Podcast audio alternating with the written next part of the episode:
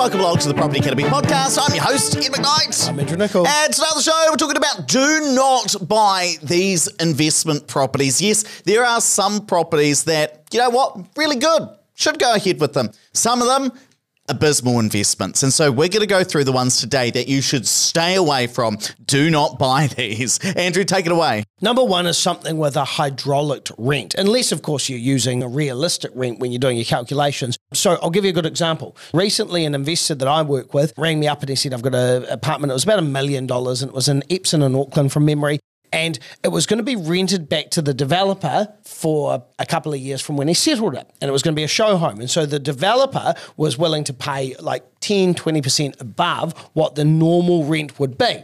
So of course straight off the bat it looked like it was a good return on investment because it was good cash flow. But when you changed it to the actual rent that it would be when it was rented out in the normal public market to a normal tenant the numbers were just terrible. And of course, here you had an apartment which you really need to be getting a high yield for because you're sacrificing on capital growth because apartments go up at a lesser capital growth rate but you're getting a low yield as well. So low growth, low yield product, not a good investment at all. And that's not to say that all show homes are bad investments. In fact, we've done an episode on show homes. But what you've got to make sure is that once the rent returns to a more normal level after the developer stops paying you, and of course they usually pay you a bit more, you've got to make sure it works on those final numbers. Now, the second properties that you should never buy are leasehold properties. Oh, painful one. Now, the thing is, they're cheap for a reason, and I always like to go on Trade Me and look at what the real estate agents are saying about leasehold properties because they've often got a way to spin it. And I'm sure there are some investors out there who buy leasehold properties and maybe they make an okay rental return. Maybe they do some things, but most people should not be buying leasehold properties. And that's one, if you're investing for capital growth, a leasehold property will not give you a substantial amount of capital growth. Leasehold properties don't increase in value or don't increase in price that much because you don't own the land. You might own the building on top of it, but you don't own the land underneath it.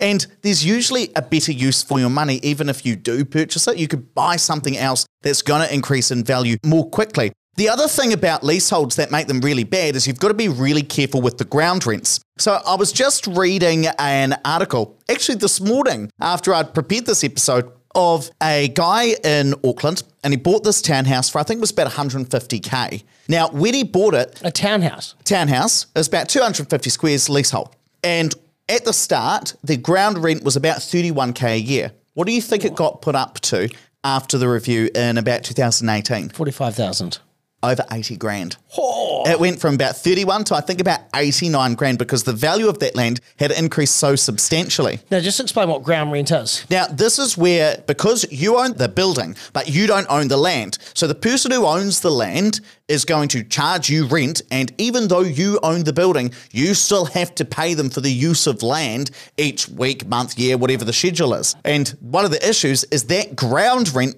goes up often at a faster rate than rents in general. Yeah, absolutely. Number three is hotel rooms or places where you share in the revenue. So there are two types of hotel rooms you can buy. You can buy something like we've spoken about on the show, safari groups, where you've got a commercial lease in place. They're usually a good one for someone looking for high yield. Or you can buy something where basically it's rented out through the hotel that's running the management, like Novotel in Auckland. And then when you have something like a COVID situation, or if your place just stays empty or the neighbours stays empty, and you're sharing in the collective pool, you get a fraction of the amount of money that you're expecting. I have never seen these work out to be a good long term investment for anyone, even if you are looking for just yield. And what's the difference with the straight commercial lease? So, commercial lease lease, you're being paid regardless because someone has a commercial lease in place to pay you your $15,000 a year every year, inflation adjusted, regardless of the occupancy. So if there's a COVID situation, tough luck. For the hotel, yeah, you still get hotel, your money. You're still getting your money. Now, the fourth properties that you should just never buy are leaky buildings, unless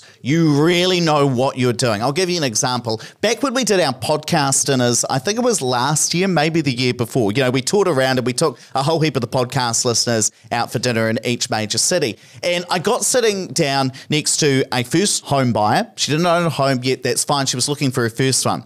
And she said, Ed, I really want to buy a leaky building. Oh. And, you know, do it up and bring it back to life. And her friend was like, Ed, please tell her that it's a bad idea. Now, at that point, uh, it was probably about 12 a.m. and I'd had a few drinks. And so uh, I, thought, I don't know. I don't know. Maybe, maybe, maybe you know what you're doing. Definitely didn't. No offense, she's probably still listening to the show. but my point here is that you've got to have a lot of money behind you and you've got to have some real renovation skills and some expertise in doing renovations already and have an idea about recladding leaky homes before you even go and touch it with a barge pole. Look, if you're starting out, if you're a normal person listening to this show and you've got no real expertise in construction, then I would not be suggesting buying a leaky home. This is a very specific type of property that you buy, reclad, bring it back to code, and then either sell or rent it out, keep it as a long term rental. But if you don't have expertise, if you don't know what you're doing, I'd stay away from it. I think your budget's going to blow out. I think you're going to need way more money than you think because you're going to have to put down probably a pretty hefty deposit. I think it's going to take a long time and could cause a lot of heartache. Next on the list is something with a low LVR. So, hotel rooms are a great example of this. So, if you're buying a hotel room, you should be buying it for yield. So, hopefully, you're at the end of your investing career and you want the income. So, maybe it doesn't matter so much then, but hotel rooms, studio apartments, so, so small apartments, usually if they're about 30 to 40 square meters, or some dual key apartments, those kind of things require 50% deposit normally rather than the 20% deposit that you need for a new new build investment. So, unless you're equity rich, these aren't the right investments for you because it's going to erode the amount of usable equity you've got and then stop you from buying more investment properties in the future. And at our whole team meeting earlier today, we were talking about that sometimes people will present stuff to you, like maybe it's a studio apartment and the yield might look really good. But if you go ahead and buy that, that can stop you from buying your next property yes. because you've still got to keep 50% equity within there. So let's say you've got $200,000 as a deposit, right?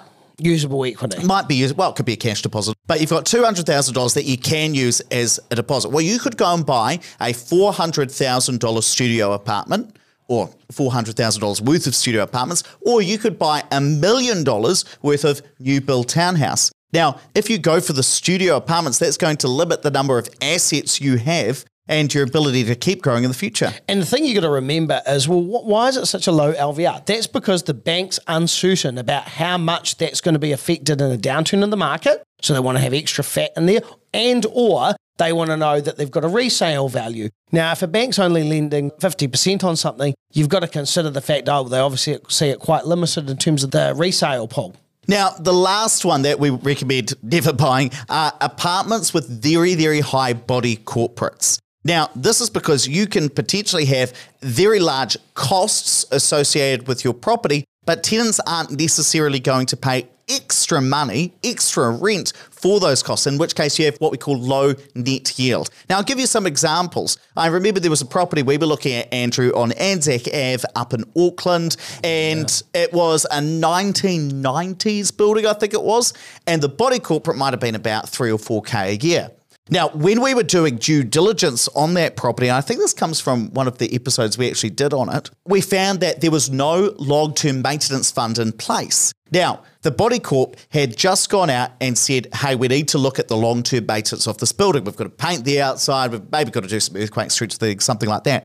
Every single apartment would need to put in $43,000 over the next 15 years in order to make sure that building was maintained. Now, that's about an extra three odd K per unit. So if you're talking about, hey, we've already got a 4K body corp, now it's going up to 7K a year on a one bedroom apartment that's being rented out for five to six hundred dollars a week. Or actually, just remember the other day I was looking at the body corporate details for an investor on that Lakewood Plaza, the Deval development, and and Man, uh, where, where is it? That's in Mangere. Man- oh, Manukau, no, Manukau, Manukau. And so part of the trick there is Deval own a gym and so what they've done is they've made it compulsory as part of your body corporate that you have to have two gym memberships. Quite a good business model, I thought, because that's good recurring revenue for them. But anyone that's bought one of those apartments has to have that which that doubles the cost of your body corporate straight off the bat. Yeah, I think it was something like an extra two grand a year that you were going to have to put in. Now,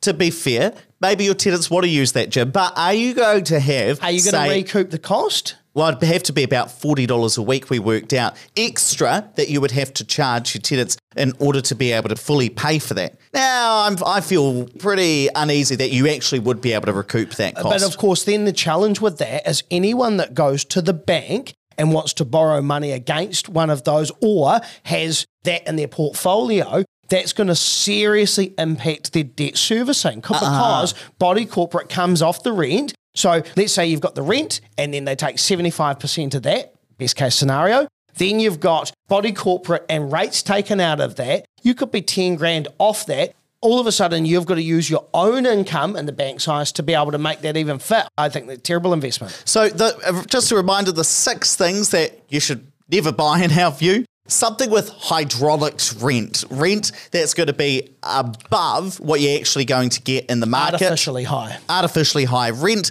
unless after it comes back down, you know, the rent is actually still makes sense for you. Leasehold properties. Number three, hotel rooms where you get a share of the revenue as opposed to a fixed rent, leaky buildings, something with a low LVR, and apartments with high body corporates. Now, look, for full disclosure, there will be some times where certain investors could still make money out of these, but we're talking for the general population who's looking for a long term passive buy and hold investment. Hey, look, let's wrap it up there, but please don't forget to rate, review, and subscribe to the podcast. Really does help us get the message out to more people. And hey, if you want to learn more about property with Andrew and I, come along to our upcoming webinar. Now, this is happening on Tuesday, the 11th of October at 7 p.m., and we're going to take you through the eight steps to build a passive income and retire on real estate. Now, I'm going to drop a link down in the show notes or the description for you guys watching on YouTube. And I look forward to seeing you there because we are going to release the tickets for our upcoming book tour. It's going to be great fun. It's going to be a lot of fun. We'll see you there.